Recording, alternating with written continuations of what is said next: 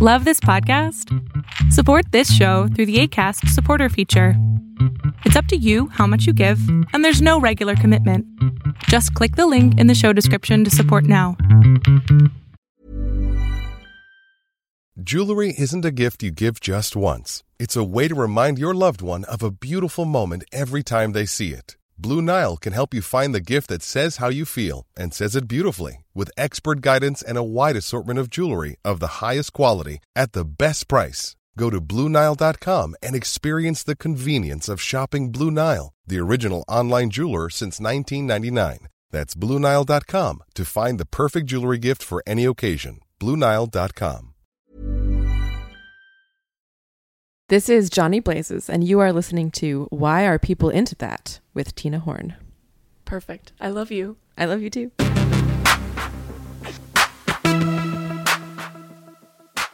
Welcome to the 36th episode of Why Are People Into That? The podcast that's searching for your mainline. My guest for this episode is Maxwell Lander, a Canadian photographer like no other. Max's new book is called Carnal Anomaly, which, full disclosure slash bragging, I creative directed. But Max has creativity out the wazoo, so he didn't really need that much direction. Carnal Anomaly is a collection of fetish photographs, original fetish photographs, that feature a lot of blood. And so I wanted to talk to Max about the connection between sex and violence in BDSM and in his work. Just a word to the wise. In this episode, Max and I talk about menstrual blood, as well as many different kinky sex activities that involve consensually breaking the skin. Now, Max and I both have a lot of risk aware experience with this kind of play, um, but there are many great resources on places like Kink Academy for safety and fun with blood play. Also, I've repeated some stories in this episode to a few of my kinkiest friends, and they squirmed a lot and asked me not to talk about it anymore. So maybe don't listen to this one at the gym. Let's see if you're in LA on April 6th. I'm teaching a free digital dirty talk class at the Pleasure Chest. It's at 8 p.m. Come learn to swipe, Skype, sext, and selfie, and afterwards maybe we'll all go to karaoke. If you like this show and want to support it, please consider pledging my Patreon. I'm posting a new original writing project there, The A to Z of Queer Sex. Read it for as little as $5 a month at patreon.com slash Tina Horn. That's P A T R E O N dot com slash T I N A H O R N. So, mix equal parts red food dye with Karo syrup as we explore why are people into blood.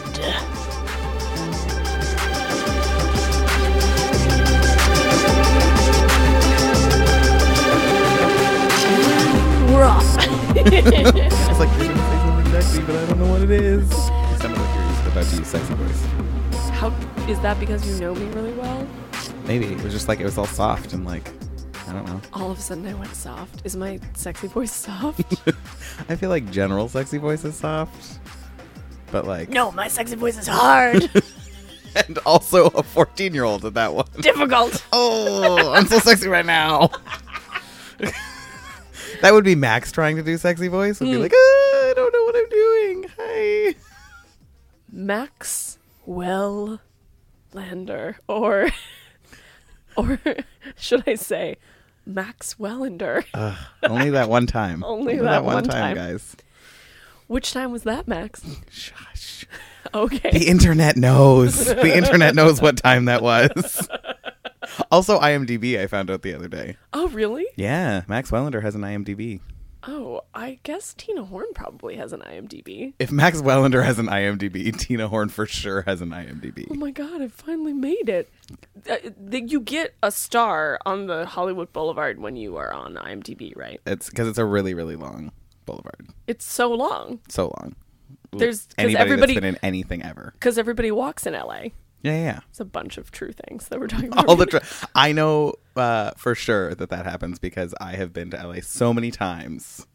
And also, you know, just around the corner from where we are right now is um, the um, Madame Tussauds uh, Wax Museum. And if you're on IMDb, you get to, there's a wax figure of you that they make. Yeah, yeah. That's there. They came and took my measurements in Canada.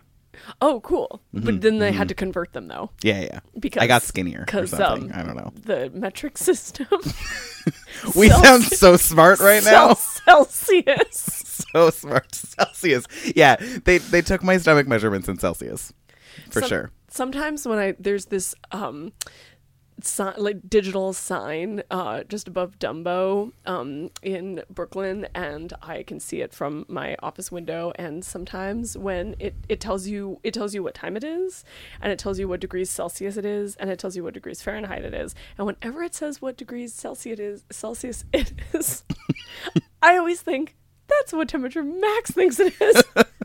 Max thinks it is. It's not a real measurement. It's just Max thinks it's that temperature. So Maxwell Lander, despite being, or not despite, in addition, in addition, Oh, to, this great, great. in addition to being Canadian, Yep, true facts. you also have many other fine qualities, including being a photographer a, Mm-hmm. of the professional variety and a videographer. Do you, Yeah. yeah. Uh, Sometimes. Yeah. Um you uh you take you take sexy pictures. Most of your pictures are are sexual. Uh, yeah, yeah. I mean, like, well, less the ones people pay me for, but most of them still Why still. don't people pay for sexy pictures anymore? What is the world coming to? I feel like that's a whole other podcast. Why don't people pay for sexy pictures? um you are a feminist porn award winning pornographer. Also as- that. Yeah. Mhm, yeah, mhm. you didn't you win you won the Golden Beaver award for making porn and living in Canada. Good yep. job. Yep. and then didn't you win another one? Yeah, yeah. Best short. Yeah. I don't remember if it has a title. I think it's just best short. Best short. Sure, we're gonna go with that. Um and so many years ago. And I know it doesn't seem like ancient history. Yeah, Yeah. yeah. Um, but it is really great in when people are like, I have an opinion, and then you can just say, Well, as a feminist porn award winning pornographer, Your opinion is not valid. Is that what I'm saying at the end of that? Because I feel like that's what I would be- be saying. yeah, no, you Yeah, can you can sure. you can you can say I'm now qualified to be the most informed person in the room Yeah, because people yeah. don't really know what it means. Which is great. Like as a three-time university dropout, that actually I need like that that little tag. To be Uh-huh. do you say that at, at bars? Are you like, as a three time university dropout? when people talk about the importance of education? I for sure do.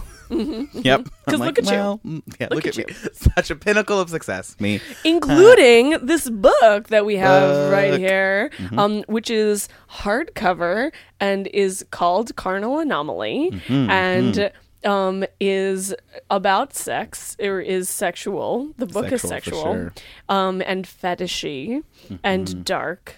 And has lots of. I was teasing you the other day about like combining sex and violence. hmm Body horror was a thing that came up a lot. Uh, Yes. I don't find it that scandalous, but other people do. Yeah. So I gotta like I gotta own it doesn't feel particularly like explicitly sexual or super violent to me. But I recognize Mm. Like that for, gun, like, like, the the gun blowjob. that just seems like normal like Saturday afternoon. Like what? I don't. I don't know. That just that's not everybody of else's Saturday you afternoon. special. Yeah. Especially in Canada, where we have so many guns, so many guns in Canada, And healthcare. and healthcare. Yeah. So gun blowjobs less of a concern, really, if you you know, Yeah. because you- healthcare solves that problem. Something goes wrong with that, you just go To get the it taken. healthcare. Yeah, to the healthcare To- to the spot. healthcare. Yeah. More true facts. so many true facts. I am an expert in all things North American. Uh, our our lovely neighbors to the north. So, um, but right now we're in New York City yeah, we are. in the night lounge. Nope, night hotel, but Yeah, close. I have to tell you, Google Maps said night lounge, and I was like, I guess I'm going to a lounge. I mean, there's a lounge downstairs, so I'm sure that is in fact the night lounge. You know, I've said this on the show before, but it is so funny when I come to podcast or really do anything in a fancy hotel and I just have this like muscle memory, like psychological like snap. I walk in the door and I'm like, keep it cool, just walk to the elevator because I'm just am like every fancy hotel I've ever been in is as a hooker. So I'm just like got my headphones on, look like I belong, waiting for this elevator, giving people the side eye. Cool, okay. This person that just got out of the elevator is also a John. Like, Uh huh. We like so we had a thought when we were in here because apparently we found this out later, but uh, there's a there's a uh, phone in the bathroom, I noticed that. and we could not figure out why there would be a phone in the bathroom. This might be a fancy hotel. It is not a large hotel room. Right. The phone in the bathroom is ten feet from the phone in the bedroom. Right. Uh, and we had this moment where we were like, is this a safety thing? Like, is this because people need to have access to like locking themselves in the bathroom or need to be able to like call? Like, we had this like, maybe this hotel is secretly really sex worker friendly. And so they like put like multiple phones in different rooms so that people could call people while having some privacy while still in it. And then we found out that it's in order to get a four star rating, you have to have a hotel, uh, you have to have a bathroom phone, which is way less exciting. But What? That is that some sort of like class thing? I, I mean, I guess. Like, I'm sure. I'm sure there's some silly also, I have to rating- also have to break it to you. Uh, Times Square has not been friendly to sex workers. For yeah, I, yeah, and I assumed years. as much. I, Yeah. yeah, I, I like. I really want. I wanted. It was one of those like, oh, in my fantasy land, in my brain, this is a safety precaution for anybody who needs to like access a phone that isn't in bed. Mm-hmm, but uh, yeah, it wasn't. It's just so it could get. It's a really bad phone. Also, it's definitely a. We want a four star phone, not. We want to be fancy. And It's not like a lobster phone. No, it's a it's a it's a shit phone. Like it, we were, you know, here with other people in other rooms in this hotel, and it there were definitely many jokes about how you could just call somebody up while you're sitting on the toilet in the morning, being like, "How's how's your poop schedule? Your poop schedule okay? My poop schedule feels okay." We're like, all all right. I'll meet you for breakfast in half an hour, like that. Do you know that I hate that that word that starts with P? Oh, I was gonna say poop or shit. Which one? But I don't mind shit. For some reason, I hate the p word. I don't even. I don't mind. I don't mind talking about the vulgar stuff. It's just that word. I. I don't. I don't know why. is it bad that that makes me want to say it a little bit more? No, that's just what I've come to expect from you, though. Good. I mean, I can go back to saying shit. That just feels so harsh. So harsh. Like I mean, I, it's kind of harsh. I feel like we're now talking about your shit schedule because mine doesn't. Mine feels more like a poop schedule. Frankly, it doesn't feel super harsh. Oh, that word. so off my move. My movements are fine. You could set your watch by them. Anyway, moving on. We're talking about blood today. Great segue. it would have been really great if we were talking about poop, but we're not because Oh, I, God. I can't answer that question. I'm gonna bleep that word out if it's not allowed on my podcast. Of all the vulgar things that I like to say, that that yeah, anyway. Um, I'm kind of happy to have discovered such a sticking point of yours, though. that look. I know. I know they all can't see it, but that look is so good. so we're in a really. You described it to me the other day as being like a fancy sex club, and I have to say, um, you uh, you gave it the correct review. It's very black. hmm hmm and it actually kind of looks like your room and your apartment in Toronto. Oh, I painted my bedroom white.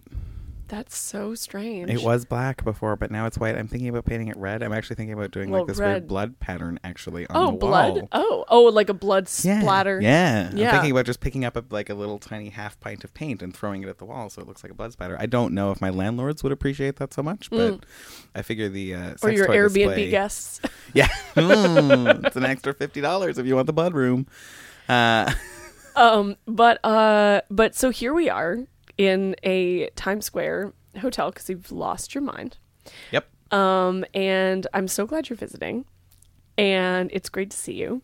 And uh, I uh, am really excited to have you uh, on the show. It has been in the making for so long. So in long. my mind, at least, it's been in the making Oh, for so that's long. nice. Um, and So we're going to talk about why are people into blood? Yeah. Yeah.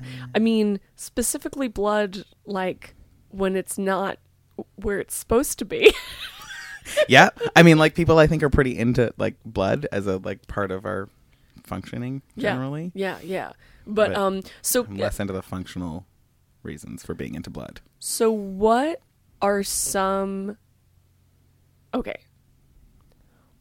What's hot about blood? Such a weighted question. Uh, I have been trying to prepare myself for answering this question because Yeah. I obviously knew it was going to come up.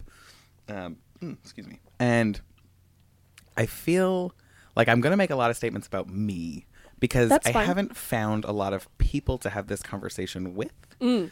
Um, and was on a different, like, was on a radio show a while back, and we were talking about uh, before the show. We were talking about it being a thing that um, person I was chatting with was writing an article about, and he had a really hard time finding people to talk about it also. Mm. And so I don't know what that's about because for me, it's kind of let's talk about blood all the time.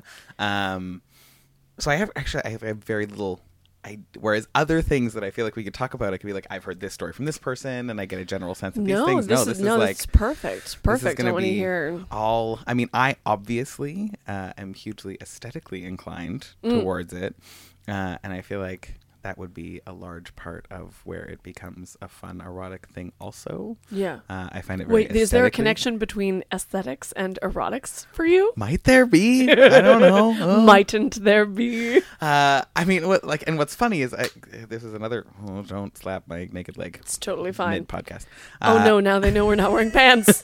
guys, we're in a sexy hotel, and there's three people in this bed, and only two of them are speaking, and nobody's wearing pants. Do you want to know something funny? Is that I've had a few people like say to me that they assume that all of the times that I am interviewing people in my bed or in a hotel bed with no pants on, that they assume that we then have sex, and Well, that's funny. it's I mean, cute, right? does that just mean that people don't usually hang out with their friends without pants? I feel like that's sad for them. I I mean, I guess people just assume that I have bad boundaries. or that the only way that I can get people to talk is to you know, Mm-hmm. Mm-hmm. you know. I mean, like, I look pretty great without pants on, so That's I, it also could be like an uncontrollable urge. I would feel okay with that being a thing. It's just like, oh, Max not in pants, must bone. I hope people know me well enough to know that I'm not serious when I say these things. So, thigh slapping. Thigh slapping, But that uh, but you were I I, I totally derailed talking you. You were. Talking about yes. So you erotics and aesthetics erotics, are aesthetics. are linked. Yes. Uh, yeah. What's funny is they. I mean, they are and they aren't. I feel like it's been a. It's taken me a really long time to get to a place where I actually kind of own where those things overlap for me. For a, a lot of the time, aesthetics get stuck in work realm, and I have a hard time like crafting aesthetic things that I actually have any kind of erotic connection to. Um, although my like entrance into shooting porn was definitely there is nothing aesthetically ple- pleasing for me in the world of porn so i should make some of that Yeah, and you did. i did i did i made some of that um and i Do think make the prettiest porn? Uh that sound uh, uh what else? Totally fine. Yeah i i feel like blood is not new to my aesthetic sensibilities but is definitely making a bigger play in it lately. And i would say is also potentially making a bigger play in it erotically maybe? I don't know. It's always been there So what's the appeal? I think i mean there is just the purely it is i find it incredibly pretty So tell me Super what you find pretty about it. Do you you find it pretty when it's splattered on the wall? You find it pretty when it's like coming out of someone's veins? Like you find you find it like a like it you find yes like cascading down a stairway in the hallway in The Shining? Like oh yeah all yeah. those things all those things yeah. um like a naked girl covered in it, running, screaming down a hallway. Okay, uh yeah so it's like it's hope- like paint. Yeah, I mean, yeah, yeah. I kind of I like it all, all over the things. On on naked bodies is definitely better than not on naked bodies. Sure, sure. it's a general life rule. I would so say like, that applies. but it's not. It's not. But it it's different if it's actual blood versus like red paint or like red chocolate like chocolate syrup with like red food dye, right? Like the fat like when something Well, chocolate is great, also. Yeah, I mean I mean, those are my two weaknesses. So I don't know if I could. I don't know if I could hundred percent say that like a, a naked hu- human covered in chocolate versus I don't know where I would go if it was like doorway number one is naked bloody human and doorway number two is naked chocolatey human. I mean, why do you have to choose? that'd be hard. Just mix I it up. just- I have my own room. Please come this way. Uh, Okay, but so but like the fact it's not just the aesthetic. There's it's also the fact that it's blood. So it's like Yeah, totally. so it I mean, it's like dangerous paint. Yeah, dangerous. I would say that a huge part. I mean, it's interesting because I think that it for a lot of people it has to do with like danger and even I would go so far as to say like the reason that violence is sometimes appealing is because of its links to unhindered passion and all of Right. that kind of stuff. Um, for me, I would say blood becomes super. It, or it becomes super erotic when it has to do with like intimacy and vulnerability Right. right? Because it's not. I will shoot it in a way that looks in the moment and heated, and I'll, I won't play with it that way, right? And so uh, visually, it can be really appealing to look like it just happened, or somebody has like been completely covered or been in that waterfall down the stairs like on any of those moments but that would never be a thing when translated to anything sexual. Um would be real for me when it has to do with the sexy things. It's definitely like oh you trust me a lot. You're incredibly vulnerable. This is a display of us. I think that it's never felt super dangerous. I know i, I know that for some people it is a danger thing and that blood itself can be super dangerous right? But vulnerability and danger are linked because the reason that when you're playing, and we'll talk about some of the ways that you can play with blood, but if you're playing with someone with bloodletting or piercing or knife play or any of the other things that we could talk about, the reason that it creates so much intimacy and vulnerability and trust is that if you lose control, very bad things could happen. Totally, totally. And I think I, I've never, well, I'm more so now, but when I was younger and starting out playing with things, I was very, very controlled. Mm. I've always been super controlled when learning skills and trying new things. As- a as never, one should be, yes. Yeah. And and well, and I don't have the past of like. I just tried a bunch of stuff and then later on I figured out how to do it safely because of my very unique and specific introductions to kink being like a second gen kinkster. Mm. There was a lot of like, this is how you go about learning new skills. This is if you're interested in a thing, you need to talk to somebody who's been doing it for a really long time and ask them to do it to you, and then like bottom before you top and all that kind of stuff. Um, Yeah, because you're you're kink spawn, you're leather spawn. I am. I am, in fact, leather spawn. Uh, and so I definitely learned, I think, in a pretty great way. Um, and so it didn't feel, and there was a lot of working up, so it never really felt that out of control. Um, I know that it never felt that way for me. I don't think Yeah. it felt that way for the people on the other end of it. Right? I'm sure that me holding a scalpel for somebody else is like, well, I do feel a little nervous, and there is a little bit of danger involved. Yeah. Um, And isn't it interesting too? Because a lot of that, like some of that is intellectual, but a lot of that is tapping into a primal reaction. Like honestly, even just the word scalpel yeah. makes like my on a like a cellular level, my body's like, whoa, whoa, whoa. Yeah. Are totally. we settle what's- down? What's are we ready? For, what's happening? Mm-hmm. Mm-hmm. Mm-hmm. Yeah, and I, yeah, scalpel's such a good word. uh, I'm just gonna take a moment and sit with the scalpel memory. Um, yeah, I think, and I think that's, I mean, that for me is most of play and most of BDSM, right? Like, how What do is? we like tapping into some kind of animal urge, instinct, Yeah. something response, right? Yeah. Um, I've never been.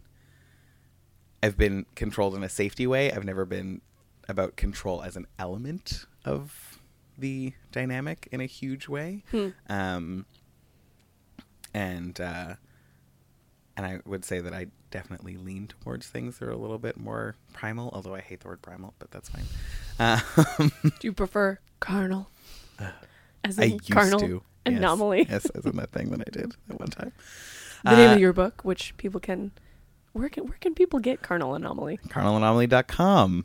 Oh, So convenient. The I internet. I haven't looked at that yet. I, I don't think It's think. really pretty. There's a lot of blood there. oh, great. There's a lot of blood. Yeah, yeah. Uh, if you want to see some weird blood, that's Weird the place blood. to do it. Great. And then people can buy your book. And then people can buy my book and see more weird blood.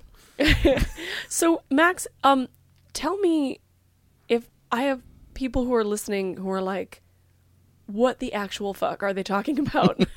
How does Or- one play with blood? or are they, or they're like, mm, I'm so intrigued. Tell me more. Like, wh- you know, what what is what is a good first way to play with this amazing feeling that you can get from playing with blood? I mean, my inclination is to say menstrual blood, but uh. I'm really also. I mean, you're gonna throw it out anyway, so. right. You might as well use that for something. Uh, Yes, let's talk about menstrual blood. I love menstrual blood so much. Yeah. Um, I mean, sadly, I don't produce any of my own accord anymore. Uh, but I do love it. Um, I would, yeah. There's yeah. plenty. There's there's around. lots in the world. You can Yeah. find it. Lots of people do it. It's People are just giving it away. Yeah, uh, you could pay for it on the internet somewhere. I'm sure. Um, mm. I feel less good about that.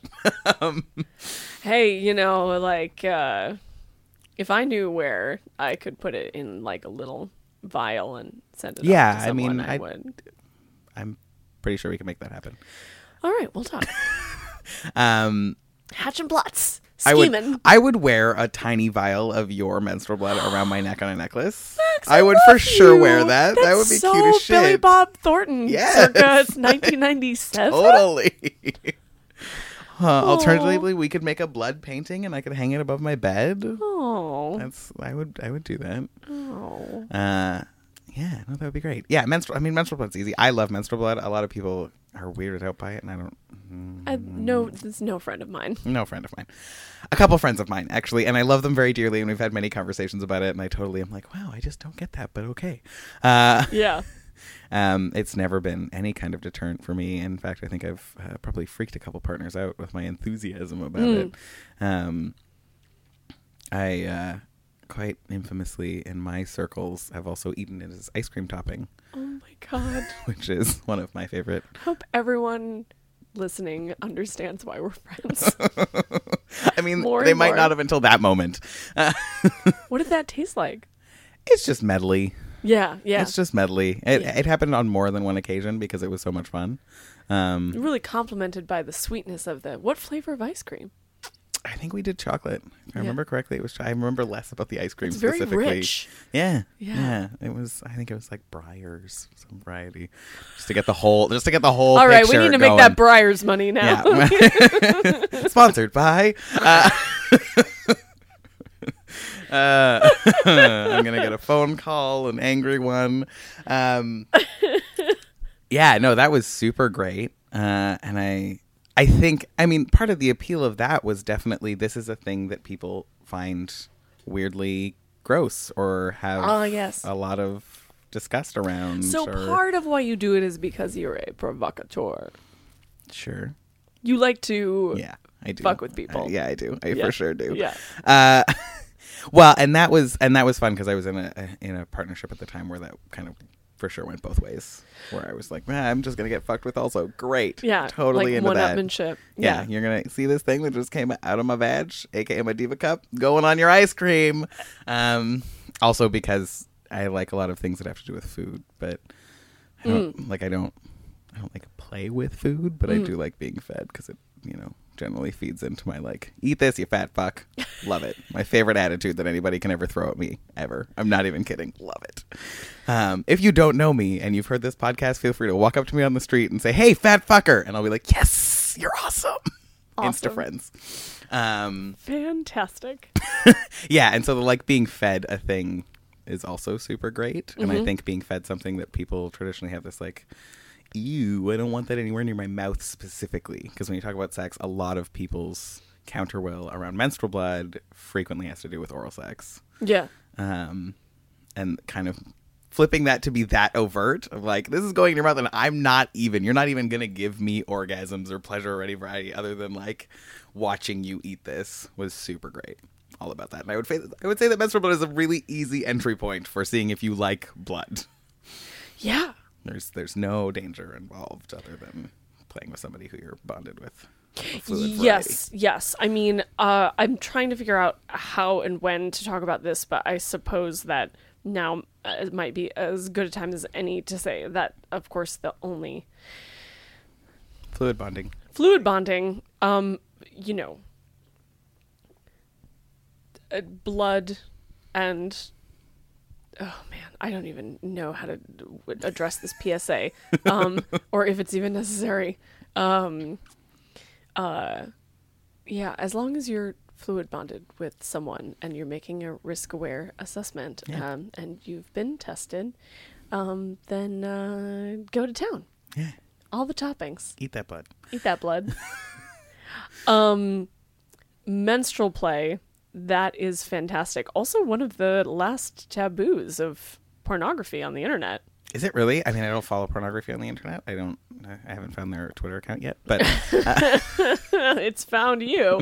um, uh, uh, it's um, it's one of the things that you you can't like. Credit card companies will often have like two or three things that you can't portray in your porn, or they won't. process Um, the they won't process payments which if you're gonna put stuff online and Mm-hmm. you um, want to make money off of it you usually need that um, and and blood is one of them and it doesn't matter w- how the blood came from the body even Mm. if it's the way that we all have to put up with um, all the time and might as well eroticize Yeah. or even just be like NBD it's a thing that happens. Yeah, yeah NBD for sure. Um so yeah, so that's one of them.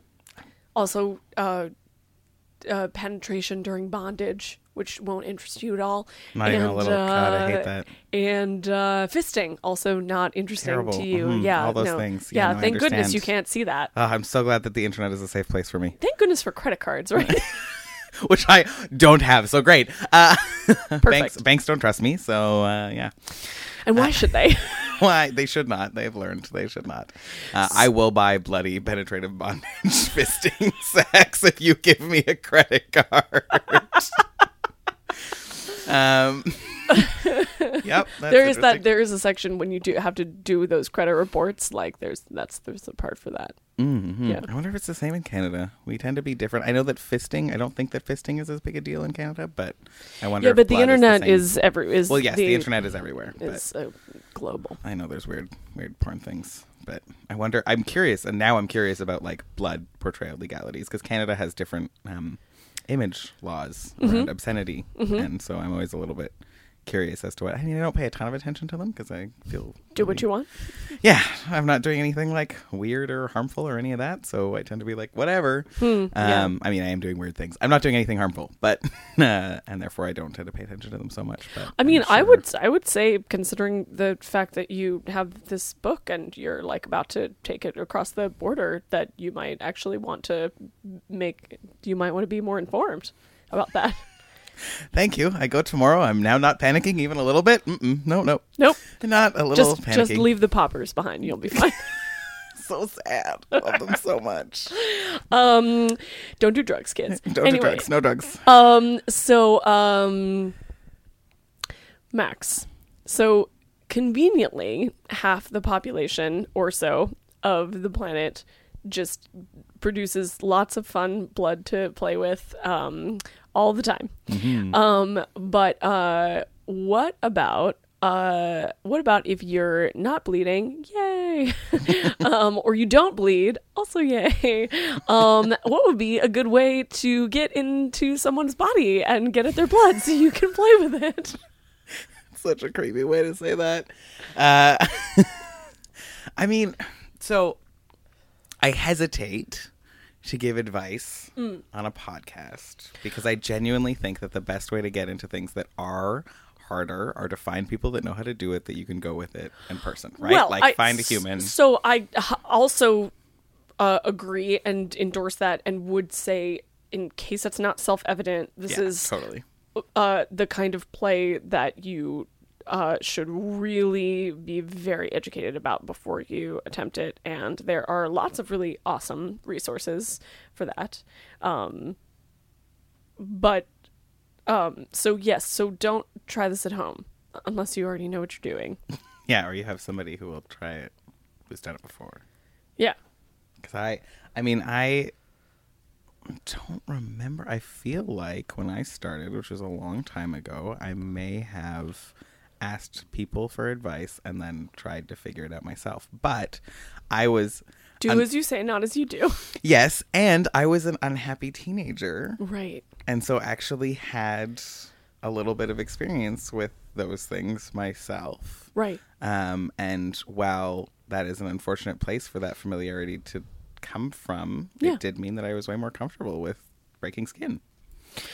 And Absolutely. which I think is like true for a lot of people Yeah. that have kind of and what's interesting for me is that when I was a teenager and doing all kinds of like self-harmy things, it never felt like self-harm. It always like that was the beginning of like I would say that's one of my kink roots. Mm. It was a like, oh, this feels great and I should do that because the world doesn't feel great, as opposed to a lot of reasons that other people do that. So it was more like masturbation, a little bit, a little Yeah, bit, especially with branding. That was that was my jam. branding. That was my jam when I was a teenager. Um, Does yeah, branding make you bleed? no, no. Unfortunately, I love the sensation of branding Mhm. and the visual of bleeding. Oh, I wish there was a way to combine those two. That'd be great. I if if the internet knows of a way to combine those two, please find me and tell me. I mean, you could is. like be you could brand one person while bloodletting another person right next to them. true. I true. I, I guess them- I could just brand somebody who is in fact bleeding. It could just be a menstrual blood thing. Oh, there you go. I could have somebody who is menstruating brand me. That would be that would be the ideal Maxwell situation. Life goals. I am getting a nice visual there. Mm-hmm. Yeah. All about that. Um. Uh, yeah, I mean, I play with a variety of things, or I have played with a variety of things. I actually, the reason that I reference scalpels is because I find them to be one of the safest ways. mhm. Why? Um, Why is that? Because they're really clean, so they cut clean. Right. You can buy them that are. It's almost like they were meant for. cutting. What? I don't. I, I mean, I'm sure they have some actual purpose, but I use them for this. I use them for cutting open skin. I don't know what they're really made for. Um, you can buy them uh, in disposable form, Mm-hmm, which is super great. That's great for um, uh, sterilization. Yeah. Because unless you, have wanna- what is that thing called an autoclave? yeah, unless you, I mean, you can oven Oh yeah, anything, right? Like you can Yeah. throw a metal one in the oven. Um, because metal is uh, non-porous. yeah, Yeah, there you go. and uh, you could also boil it. I find it. Um, I And find it- boiling will disinfect but not sterilize. Yeah. I find it I find it just easier to be like, this is the thing I'm using in this moment. And then dispose And of it, dispose like it. like a needle, which I'm sure we will also, Also talk talk about. about. Mhm, Piercings, mhm. yeah. I would definitely I haven't uh actually I haven't bought a metal scalpel in an incredibly long time. Yeah. If I had one consistent person that I was doing that with, Yeah. that would be a thing that I would contemplate. But I love knives. And The I devil, would- you say? oh, I love them so much, and they're a trickier thing to play with. Um, and so definitely started like did some nice stuff when I was younger, and then started buying some scalpels uh, because it is just smoother. the The potential problem with scalpels is that they go. It's like butter, and so if you Ah. yeah, if you don't know what you're doing, it's it's easy to go too deep. Uh, and that's not a thing that we ever really want to do. No, uh, but thus the excitement of the danger. Yeah, Yeah, yeah. yeah. Um, and I've been cut too deep a couple times, and it is less than ideal, but not like I've never had it in a life-threatening way and stick to parts Well, of my so body. what is like, what is too deep? um, I don't like g- doing anything that like require. You don't want to require stitches. That's not a goal of mine. Right. Um, anything that won't close itself. It's kind of like depending on where you are in the body and the person's body and their layers Sure. of skin. Like there's so many different variables. But So, what uh, is a good place on the body to, like? I I have so many questions. Um, Mm-hmm, but but so so let's let's um let's go like walk through this step by step. So let's say that you have a scalpel, and I'm, I'm posed with my scalpel for all of you on the internet. I am posed. Is that proper scalpel um, uh, holding posture? Oh, girl. It's kind of like a pen. I don't. I would say kind of like a pen. Yeah, it's like a pen. Yeah, yeah, it's like a pen. Um, and and when we're gonna do a a blood play scene, right? So so first of all, where are you gonna cut me? Uh, if it's your first time, Let's say it's my first time. I actually have never done it. hmm, there you go. Uh, probably the tops of your thighs. Okay, There's like and why is that? meaty, fleshy, good bits. I'll say. Ah, yeah. Um, I can tell. Luckily, I pantsless. not wearing pants. pantsless. Uh, yeah, and that tends to be a place where, like, I mean, nowhere you don't want to go anywhere super thick, but or uh, super deep, but that is a little bit more forgiving. Um, I've done a lot of stuff on shoulders. Mm-hmm, mm-hmm. Um, I mean, it's. I tend to play in the same areas, kind of regardless of what I'm doing, right? Like you stick to the, like I'm gonna hit you, I'm gonna hit you in the meaty areas. I mean, that makes I'm gonna, sense. Like there's sensitive body parts are sensitive body parts, and so I'm not gonna go. I wouldn't go anywhere below the knee. There's not a huge appeal to me going below the knee anyway. Right. But um, I'm not a huge like. You could do some stuff on upper arms. You could do some stuff on lower arms, but that wouldn't be. That's less appealing to me. I like I like the general central torso and thigh situation. Mm-hmm, Um, Is there anywhere that it, like you real that one should definitely not cut in, when doing this kind of play? I'm sure there are lots of places. The Okay. neck, the neck okay, we comes are to mind. We are. Oh God. Isn't it so? Okay, can I say? Can I say something? Can I say something? I I um I am. I haven't done a lot of this kind of play. I also do really enjoy things that um disturb and gross people out. Surprise! Everyone's surprise faces are on now. But I um um it is incredible to me how the like visceral physical response that like the like a word like scalpel and you just even the suggestion of s- the neck something going wrong with the neck even when you said lower arms i was like oh god like I'm at the top of the lower arms, just to be clear. Uh, Gotcha, but do you see what I'm saying? Like, Yeah, and, yeah. and I'm not your average, like, you know, pansy about this kind of thing, but um, it is, it, it's, uh, I mean, it's a good thing that we have this Super survival, this survival instinct that's like, please don't. I need that to stay where it is for the most part. But there are Mm-hmm. generally, places, I need my skin to say closed where it is closed. Thank you. There are some openings in it, and those can be open. And generally, I would like no other openings. Uh, yeah, I mean, it's the same. Like anywhere where you have veins and arteries close to the skin is to be avoided, right? So there's a lot of places kicking around around your knee. Uh, and around your armpits, I would never go anywhere near any of that. I wouldn't. I probably wouldn't ever do anything on the wrists that would never be i know a lot of people have because a lot of people have those histories and i Sure. would just never it's not a thing i'm not uh that's not the kind of play that i'm into Yeah. because it has a lot of it has a lot of imagery references sure. that would be appealing for some people and not so appealing for me I know exactly what you mean. um there's i tend to the like boob boob chesticle Yeah. region is a thing that i kind of like a lot Yeah, well, that has, of course, uh, with any kind of play in that area, has the added benefit of the eye contact and the Mm-hmm, like super, uh, you know, getting all up in someone's face. i also am a boob man You don't say. Such a boob man. also, by the book, boobs, blood, everything with bees. Also butts. There are definitely butts and blowjobs in there. So many bees In your book? in the book. So many bees. Uh, yeah. So and I'm- babes, Also babes. barbed wire? Is there any barbed wire? There's no barbed wire. nope, there's no barbed wire. Damn it. That's it. You definitely missed an opportunity. I there. know. I really should have done that. Have you ever seen Barbed Wire, the Pamela Anderson? Oh, I for sure have. movie? I Yeah. for sure okay. have. No, no, uh, no surprise Speaking of there. boobs, that woman. yep, I would. And actually, speaking of chests, super great fla- place for piercing. My favorite place for piercing. Okay, so let's talk about piercing. So here's gonna, what like- here's what I want to say about gonna jump. piercing. Now that is something that I have done as a Mm-hmm. top and as a bottom. It's actually quite popular for like the BDSM client who wants to go a step further, you know.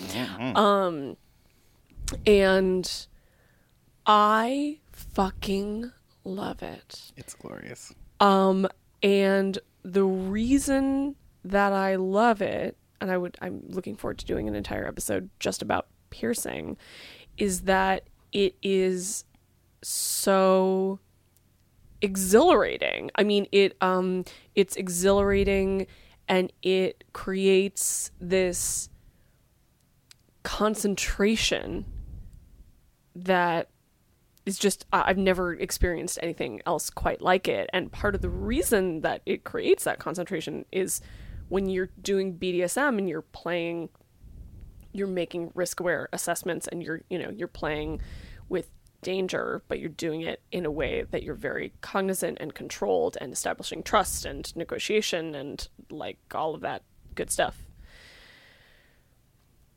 It just the rest of the world melts away and you just feel like so high frankly as uh, and for me as a top and as a bottom like uh, as a top like piercing someone and just being like i did that uh, and as a bottom i'm just like nothing makes me higher It's like it's pretty instant. The adrenaline with piercing. Yeah. It's very similar with cutting.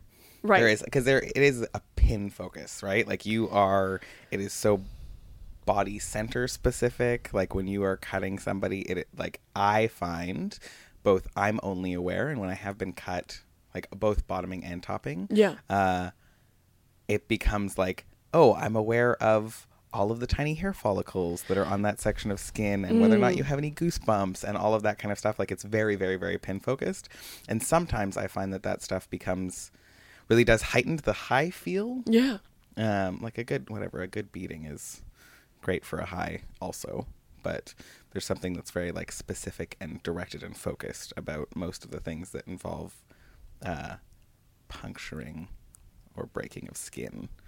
Um, Yeah, it's just not the kind of thing that I mean, maybe there are like jaded people out there, but it's not the kind of thing that you kind of do like idly, sort of sloppy, like half paying attention. I mean, Lord knows, I'm sure that there are people who are doing a sloppy job, and that, uh, you know, I can maintain a conversation and flog someone. I can't maintain a conversation and cut them. like that's a, there you go. that's. I feel like that's a thing where I'm like I could hit like I can't really do anything else because it pulls that focus. Yeah. Um, and piercing is a. It's definitely an easier way to get into that kind of stuff than cutting. I would definitely say try piercing first. And often with piercing, there's no blood. Yes, often there is no blood, which is, I guess, fine. but whatever.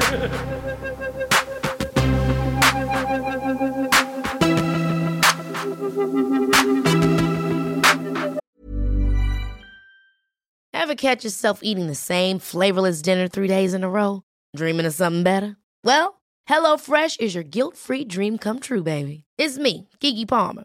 Let's wake up those taste buds with hot, juicy pecan crusted chicken or garlic butter shrimp scampi. Mm. Hello Fresh. Stop dreaming of all the delicious possibilities and dig in at HelloFresh.com. Let's get this dinner party started.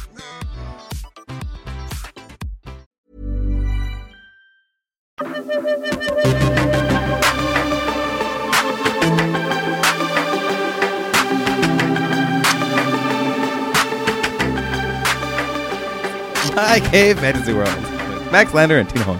Uh, Hey, that's a good idea for a new podcast. into it. Um, we'll just talk across borders about our weird gay fantasies. as much as I, as much as I, across borders, um, as much as I would love to talk about your gay fantasy world, um, we're talking about blood. uh, I, I have to go see Toni Morrison about Ugh, your about a, so about a thing. Um, so, um, uh, so there are a couple of things that I want to make sure that we talk about Mm-hmm. um, with blood. Um, we so we've talked about like knife play. hmm Well, we talked about scalpels. We talked about scalpels, and we talked about needles, Mm-hmm. and we talked about period Mm. play. Mm. Are there other ways that you like to play with blood? I don't think so. Now I want to have some like really unexpected answer to that question. I feel like I feel like the ice cream situation is about as, as wild and crazy as I get. That, oh, that's a good one. that's one for the books. Well, you know, it, but one thing that um that occurred to me, um, I was thinking about that one that one time that I. Uh, do you not want me to talk about the porn that we made? No, no, no. We can absolutely talk about the porn. Yeah, no, no, no. That's the thing. So I sh- so I shot uh Max uh, Mm-hmm. in his first porn In a different iteration of Max. in a different iteration of Max. Um, That's how I conceptualize transitioning. Just a different iteration. um and uh and one of the things that you wanted to do was knife play and so um we did that and it was incredibly hot and incredibly fun to watch and to shoot um but um you did not break your scene partner's skin and she did not break yours because you guys switched with the knife right Did we? So many years ago. I think so. But but my point is that just watching the blade of a knife along someone's skin, and I've had that done to me as well. I, I I've played with knives uh, as well, um, and um, just just the feeling of the blade against your skin is so dangerous and so exciting and so erotic and i'm wondering if you will speak to that a little bit Yeah, that's. I mean, I think that there are different. I think there are different fetishes at play. Like, there's a lot of compounding fetishes. Is that a, a phrase that I'm going to use right now? Uh, in at least my interest in knives knives What and are some also, other and ones? also blood right like there is Yeah. sometimes it is about i do find knives to be a fetish object Mm-hmm, um, and separate from blood they are great when playing with blood because then i get to do all the things uh, that i like doing but knives in and of themselves are are a fetish object totally a fetish object. Um, as are things like guns. I'm really like weaponry, Mm-hmm. uh, which is fascinating. In Canada, guns aren't really as much of a thing. Like they're not accessible, and so I think I have a different relation to them than Mm-hmm. Right. a lot of they're people. more like a fantasy ob- Yeah, it's more like it's, it's like, like, oh, we- gun broadsword same yeah, deal. it's the uh, we have pellet guns. You can buy those in like sports stores, like outdoorsy stores, but really it's not. Um, and yes, there are guns in Canada, and I don't like there is guns and occasional. It's gun a violence, different- It's, it's a really, different, It's way um, different. It's way different. yeah story. Um, and so it does, yeah, it does get lumped into Fantasyland, Yeah. um, uh, as opposed to knives, which are very readily accessible. Um, although even that we have way stricter laws on, uh, so they're even less accessible than they are in the states. I come to the states and I like walk around New York. I'm like the stuff that you can buy here. I, God, I wish I could get that across the border. um, You know, um, do you think that there is significance to the fact that all of these weapons are phallic? and penetrative, maybe. I mean, maybe. Are we gonna get all like Freudian with me and my lack of a dick? Uh, It's there. it's there. It's in there somewhere. It's a thing. It exists. um, uh, that reminds me of that epic thing that I put on Facebook that people didn't really know was a joke, and some of them did or whatnot. And I was like, I'm I'm a fat man without a dick who chose artist as a career. Of course, my life is just one insecurity after another. Um, which is my sense of humor. And some people were very concerned and very like, "Oh no, you're great." And I was like, "Yeah, no, I know. I'm not like this isn't actually me being insecure." Your ass looks but- great in this pants. I feel pretty okay with like me as a general thing that exists. Um, You're very confident. it's true. It's true. Uh, failing me so sometimes, but um, yeah. I mean, I wouldn't be surprised if that were definitely a part of it. I think there's a large part of it that's also like my frame of reference for taboo growing Yeah. up in a queer second wave lesbian separatist household like super super non-violent but like political riots totally a thing like Yeah. totally an okay thing like if you need to like take it to the streets and smash some faces for feminism do that uh for feminism For feminism. um, but also a lot of like, I would say that I was raised in a house that, while openly kinky, really talked a lot about the worship of femininity. Sure. Um, which is the thing that I carry around all the time. I kind of I'm like, no, masculinity, put that away. Um, except internally, apparently. Uh, but I think that like my upbringing led to a like weird, very distance relationship to everything phallic. Interesting. Um, like a fetishized relationship like to it? like maybe something Yeah. akin to like maybe I've heard people have fetishes and they like come from some weird places like that. Um, I don't know. Those people sound weird. Uh, I'm going to send you an invoice for this therapy session. it's okay. We have healthcare. I'll, like, Damn you! no, it's great. I don't have to Empty pay. You threats! still get paid. Oh, That's great. how that works. Yeah. Oh, no, come perfect. come be a medical practitioner. In Um, Canada. Max, Uh, you know th- something that uh, th- that this conversation is is reminding me about your work is that your work really sort of gleefully you seem to relish toeing the line between sex and violence. Mm-hmm, Um, so I'm curious if you can talk about the relationship in your mind between sex and violence. I'm I think for me a large part of it is is just the semi uncontrolled passion Mm-hmm. situation um and kind of existing in like unbridled territories Yeah. uh Ooh, because that Unbridled leads- Territories is the name of your next book. oh god so many cheesy book names um i'm gonna start my That next- also actually sounds like a like a Western romance. yeah that's you guys didn't have them we had something in canada called like city blue that was soft core on friday nights that everybody who is my age remembers staying up late to watch like the and Red that's Shoe Diaries. Uh, it came on. I think the Red Shoe Diaries came on just after that. Yeah. Actually, I think I remember staying up David watching Duchovny was in the Red Shoe Diaries. and the Hunger. hmm hmm That, those followed one another. Um, yeah, and I feel like that is very appealing. I think part of. I feel like my life exists in a lot of self control.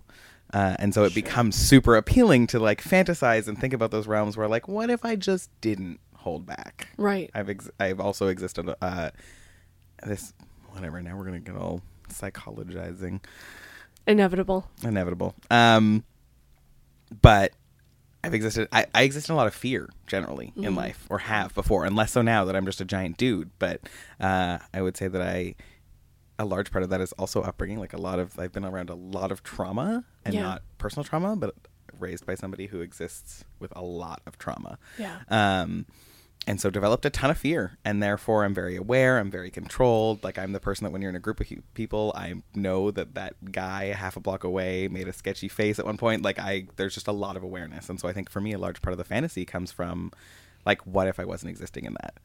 Right. What if I wasn't super aware of all those safeties, and what if I like could just sit for a second in I want to do this thing, so I'm gonna fucking do this thing, and I'm gonna like take it a little too far, and maybe like make some regrets or some mistakes or something. And I think that's the thing that photographically I explore because it's not a thing I would do with somebody else's body, but or That's so interesting. yeah, it's a like so I definitely feel like like aesthetically that's definitely a thing that I'm very interested in and a large part of that is violence. Sex for me now actually like working with sex for enough of a time. Yeah. Sex feels less interesting. than violence Yeah, for sure. in as a theme. as in. a theme, as Gotcha. like, as as an aesthetic theme. Nudity and sexuality and all of that. It, it's I like extremes and there was a period in my life where showing a bunch of Teddy's naked people yeah, Yeah. felt kind of scandalous and it just doesn't feel scandalous anymore uh and so jaded. I hate nudity god But I think that you'll agree that sex and violence are often aesthetically intertwined. And there are many images in popular culture of sexy girls covered in blood. Like this is the this is the thing that I'm always going on about is like people think that kink is so weird and extreme and perverted and yet it's incredibly obvious that we are interested in seeing these two things connected sex and violence. It, specifically naked bodies and blood. Yeah. Yeah there's a lot of that. I think it i mean i would go so far as to say it's probably a base human thing right? Like we are pretty violent yeah. as a being that exists Sure. on the planet. Uh, and we are also super sexual, and I feel like those are a lot of our base needs in the world. So it makes sense to me. Base needs, hopefully not. Um, we're all serial killers at heart, but I. You heard it here first, folks. um, making a bad name for humanity.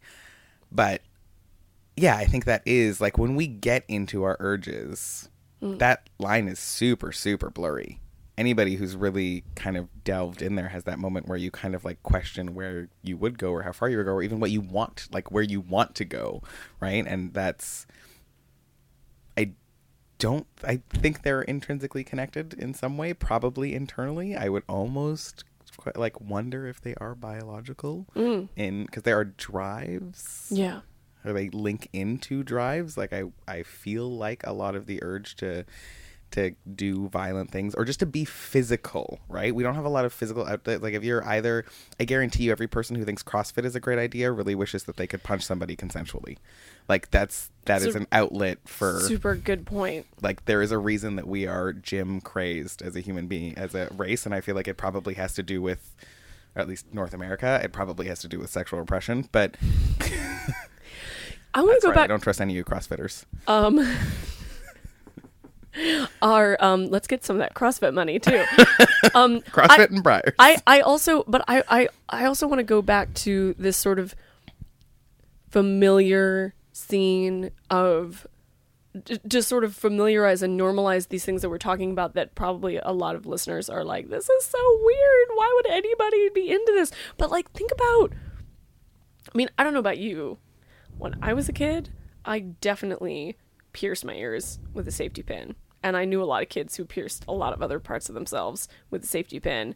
Why do we do that? We did that A, because like, fuck everything, hormones, also punk told us to. Like, um, but, uh, and maybe sometimes peer pressure, like we wanted to show people that we were tough, we wanted to show people that we weren't afraid. Um, but it's also exhilarating to, you're learning your limits as a human. You're learning your limits in the world and you're taking control of your own body autonomy for a moment and saying, like, here's a way that I can mess with reality. Well, and that's all that that's like some of that drive stuff too, right? Like when we part of that is a drug high that we love. Right. That is the that we Natural are drug high. Yeah, which we're more prone to delving into when we're younger, right? Like I did a lot of stupid everybody did a lot of stupid stuff when they were teenagers because they were like, "Hey, adrenaline is fun. uh, let's do that." Yeah. And I feel like that's and that's where those things are linked. Also, is like the sexual response versus the fear response. They're super similar, right? Where you're They like, are. ah, I just adrenaline, uh, wee. It's like, um, if you're not actually afraid of harm, they are incredibly similar responses. Well, that, right? and that's what BDSM is, uh, is sort of manipulating um, your nervous responses, your sympathetic and or parasympathetic nervous responses, combined with an intellectual assurance that you are safe and that you can trust what's happening. yeah. But your body, your body feels fear, but your mind knows that you're okay. It's exhilarating. Yeah, and those things get super confusing when you don't have that. I remember the first time I got into uh, first time I got into a car accident. I've only been really in one car accident. It happened to happen after I watched Crash. Wait, the David Cronenberg movie. Yes.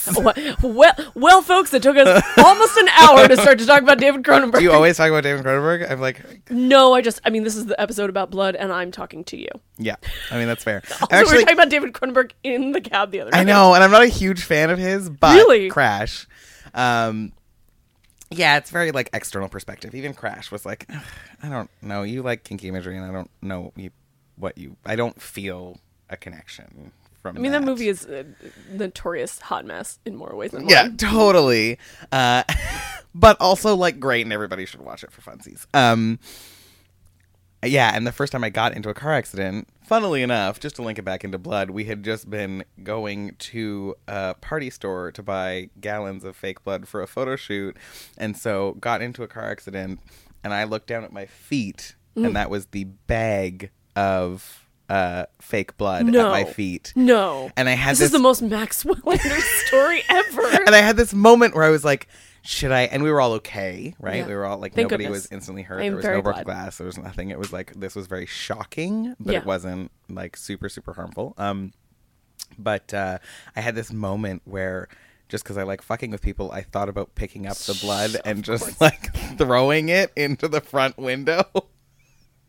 This is a story Um, that you should tell people when you meet them so that they understand you. just in case you want the whole picture that is me. Um, but I got out of the car and was like, huh. If there weren't other people around right now, I'd be really into having some sex. That would be great. Interesting. And it was, and it was only because like that. Little how old, how long ago was this? Mm, six years ago, seven okay. years ago. Okay. uh, maybe longer than that. But it. So uh, you were in your 20s. Yeah, yeah, for sure, early twenties. Um, but I definitely like it was because that brainworm had been planted of like people who are aroused by car crashes, and then I was like, "Am I one of those people? I might be one of those people. Maybe that's because it's an adrenaline response." And I Well, now also when you when you have to like, confront sexy your mortality, you want to Orgasms. feel alive. Yeah. Yeah. Um quick story. Have you so wait, you've played with fake blood though? And I mean, I guess there's fake blood in this book unless it's real. I'm gonna yes and no. yes Perfect. and no. So I made a zombie movie with a friend of mine. Uh, like you know, we've all pierced our ears with safety pins and made zombie movies. You know, um, and uh, this was also many years ago. And um, first thing I want to say, it was super fucking fun. I just uh, played a victim, and we made. Uh, you know, Karo syrup and uh, red food dye like uh, concoctions, right? And uh, and it was a very over the top, sort of campy movie. So I just like poured it all over myself and I also um like just filled my mouth with it right before the take and then the zombie attacked me and I just like puked this blood everywhere like Amazing. um I was very committed to that and it looks so good and I was like I'm right. I'm a feminist porn award winning uh, pornographer. I understand film. Um, and it was really fun. And afterwards, I just remember, I mean, maybe it was the sugar from the Karo syrup, but I, I just, I just, I can't remember as an adult laughing so much. It made me feel like a little kid, like playing make pretend. Um, and there's just something about the blood that it was so visceral and fun to just be like, ugh, gross. This is this is totally disgusting. Um, and then afterwards, we went over. Our our friend um, owned the bar down the street, and we went over in the back to hose off. And we actually walked through the bar, and like the there were like a dozen people drinking in the bar, and they all stood up, like, oh god! And they thought it was a, a bunch of be- people covered in blood that had just walked in the door, and they were like ready to call an ambulance, and we were like, no, no, no, zombie movie. Mm-hmm. But it was also kind of fun to like be fine, but see the fear in all of these people's eyes. Yeah, it's super fun. I mean, we still, I will totally say that in making this book, we all laughed like teenagers. Carnal Anomaly. Yeah. Available at carnalanomaly.com. That one. It is fucking hard to say Carnal Anomaly, Max. Uh, we've had so many conversations about this. I'm not. I'm. Uh, the book is amazing. It's really amazing, the book and is I love great, it. and it's super pretty. And some of those moments that look really serious and really sexy, we were for sure laughing like 14 year olds behind the scenes. Of Sure. Specifically, the blacklight shoot. Not that that has anything to do with blood, but when you see that blacklight shoot, you should be amazed Which you will, that 'cause you'll buy the anything book. worked. Mhm, All of you. Um, yeah, but blood, like it, it's never not fun. Like in fake blood, I've become very. I would like to say I've become very high class in my fake blood taste. Oh, yes. No more making of the fake blood. I Oh, go to yeah. this like one shop in Toronto uh, that has like arterial versus venous and like all this.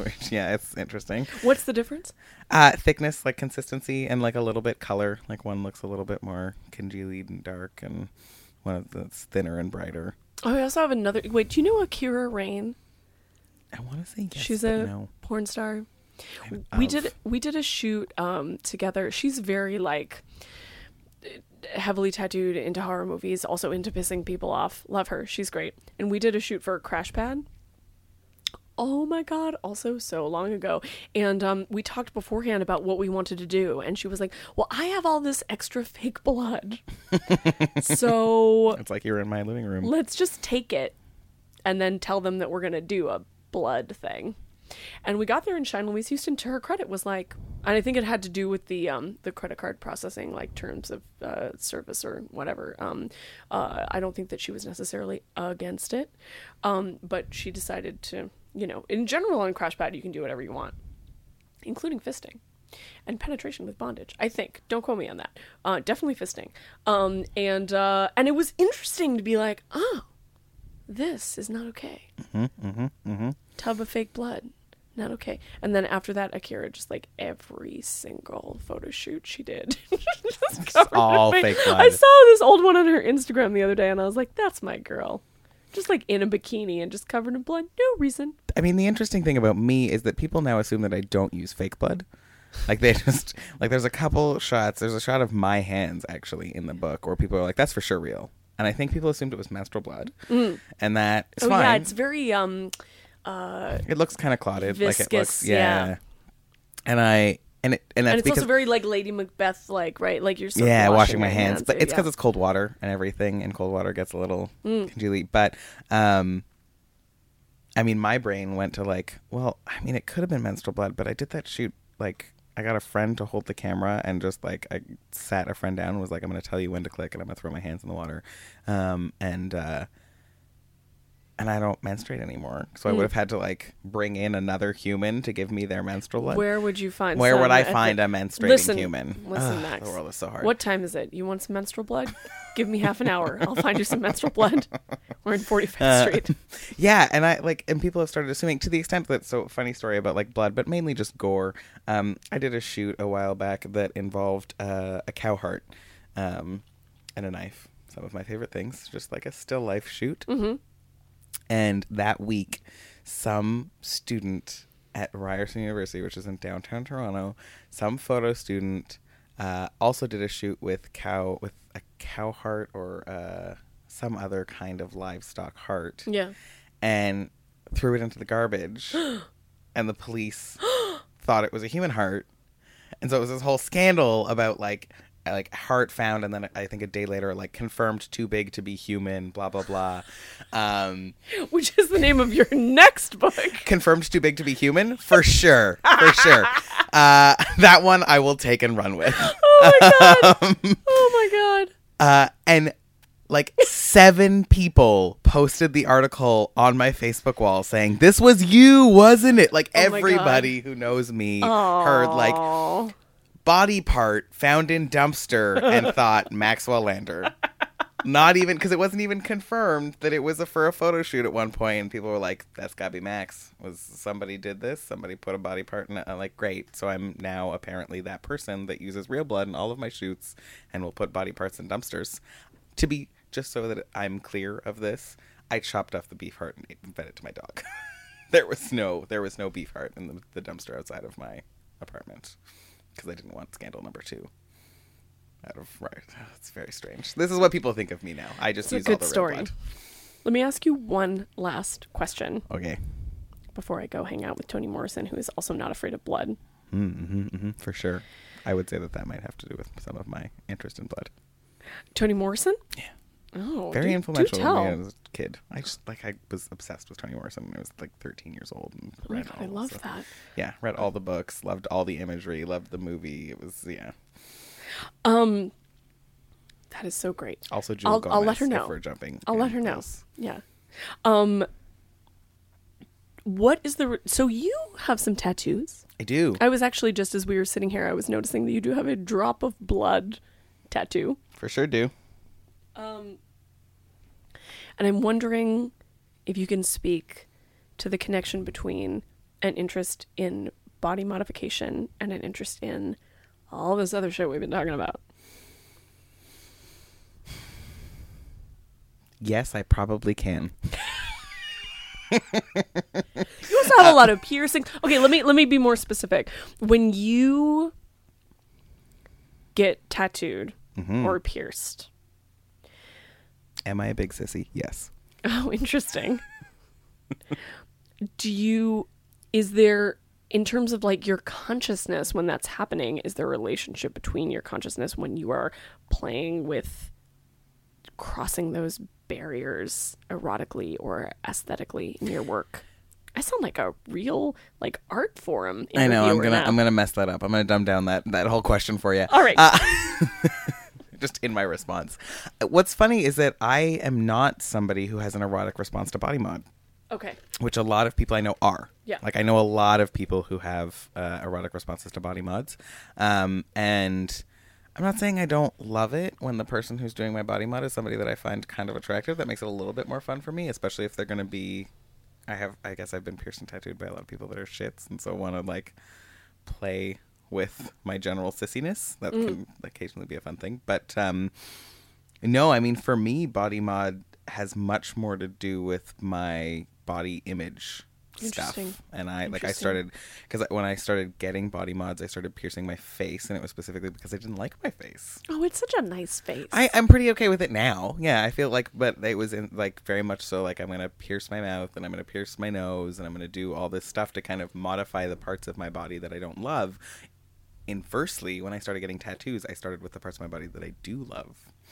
Interesting. Um, and it became this. I've actually had this conversation with a couple of people that piercing for me has always been kind of like a a twisting or reclamation of a body part. It feels more personal. It feels it feels almost spiritual. Like I'm kind Oh, of cool. like making some kind of connection with a body part. So when I pierced my septum, it was definitely like my nose is the thing that people have always pointed out. It's not great having an upturned nose and being a fat kid. It's not always the best thing for general self esteem. Sure. Um, I feel pretty great about it now because I'm like whatever, I'm a, big bull of a human and feel pretty great about that. Um, but when I was a kid, it was definitely a sticking point, and so pierced Sure. it as a like. This is the way that I'm going to like this body part. oh, that's beautiful. Uh, and a year ago, I got two labia piercings, and that was for sure. I had to take them out because I love my bicycle more than I love labia piercings. But Ah, it is a hard. It is, yeah, I couldn't. I was like, I can't stay off my bicycle any longer, and uh, but um, that was also about this. Like, well, I have this body part, and I'd rather like this body part, and I love piercings. I love culture of piercings. I love the aesthetics of piercings, and so I'm going to do a thing that I love to a body part of mine that I don't love. Um, so it's kind of a weird but the actual process of it i mean it was weird having a guy go like just like poking like doing painful things to my junk. That was a weird thing where i was like oh i'm i am only used to this conceptually being in one realm of my life but okay we'll do this in a different realm now whatever.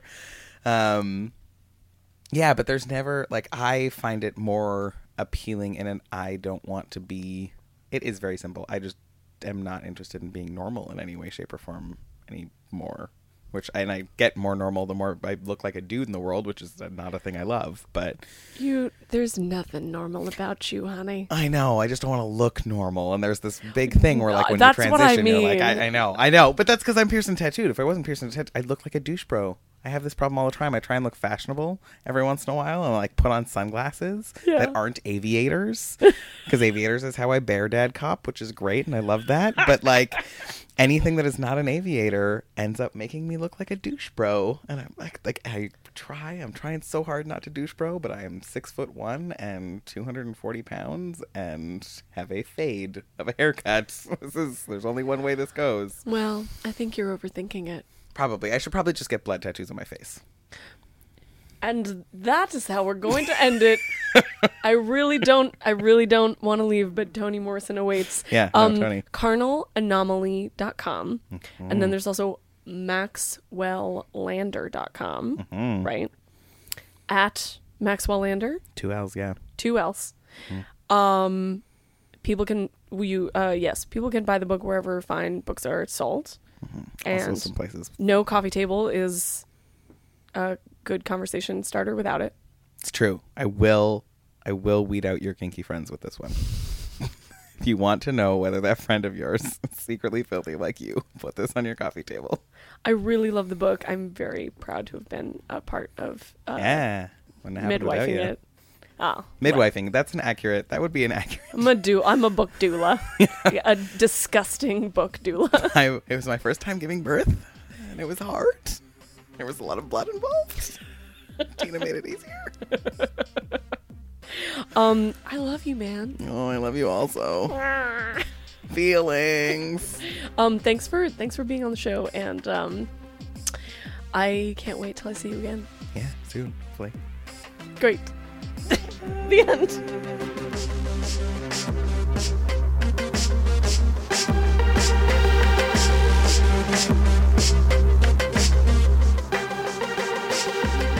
For listening to episode 36. Follow at Tina Horn's Ass on Twitter, and yes, I now have an Instagram.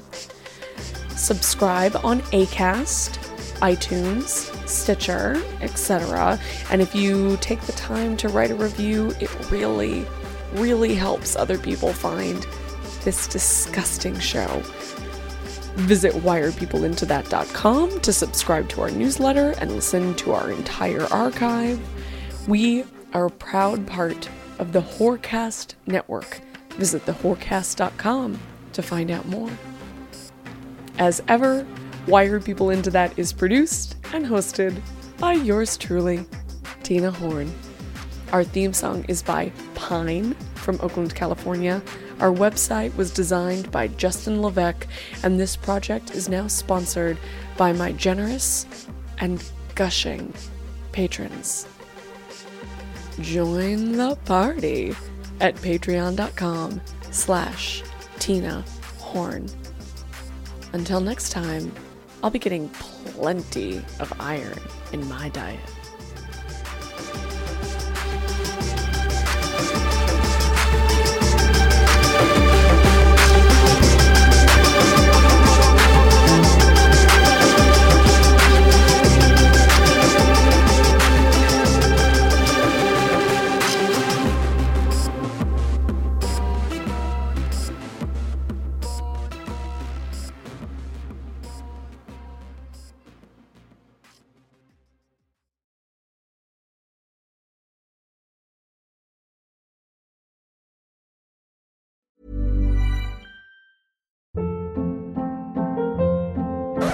Hold up. What was that? Boring. No flavor. That was as bad as those leftovers you ate all week. Keke Palmer here, and it's time to say hello to something fresh and guilt-free. Hello Fresh. Jazz up dinner with pecan-crusted chicken or garlic butter shrimp scampi. Now that's music to my mouth. Hello Fresh. Let's get this dinner party started. Discover all the delicious possibilities at hellofresh.com.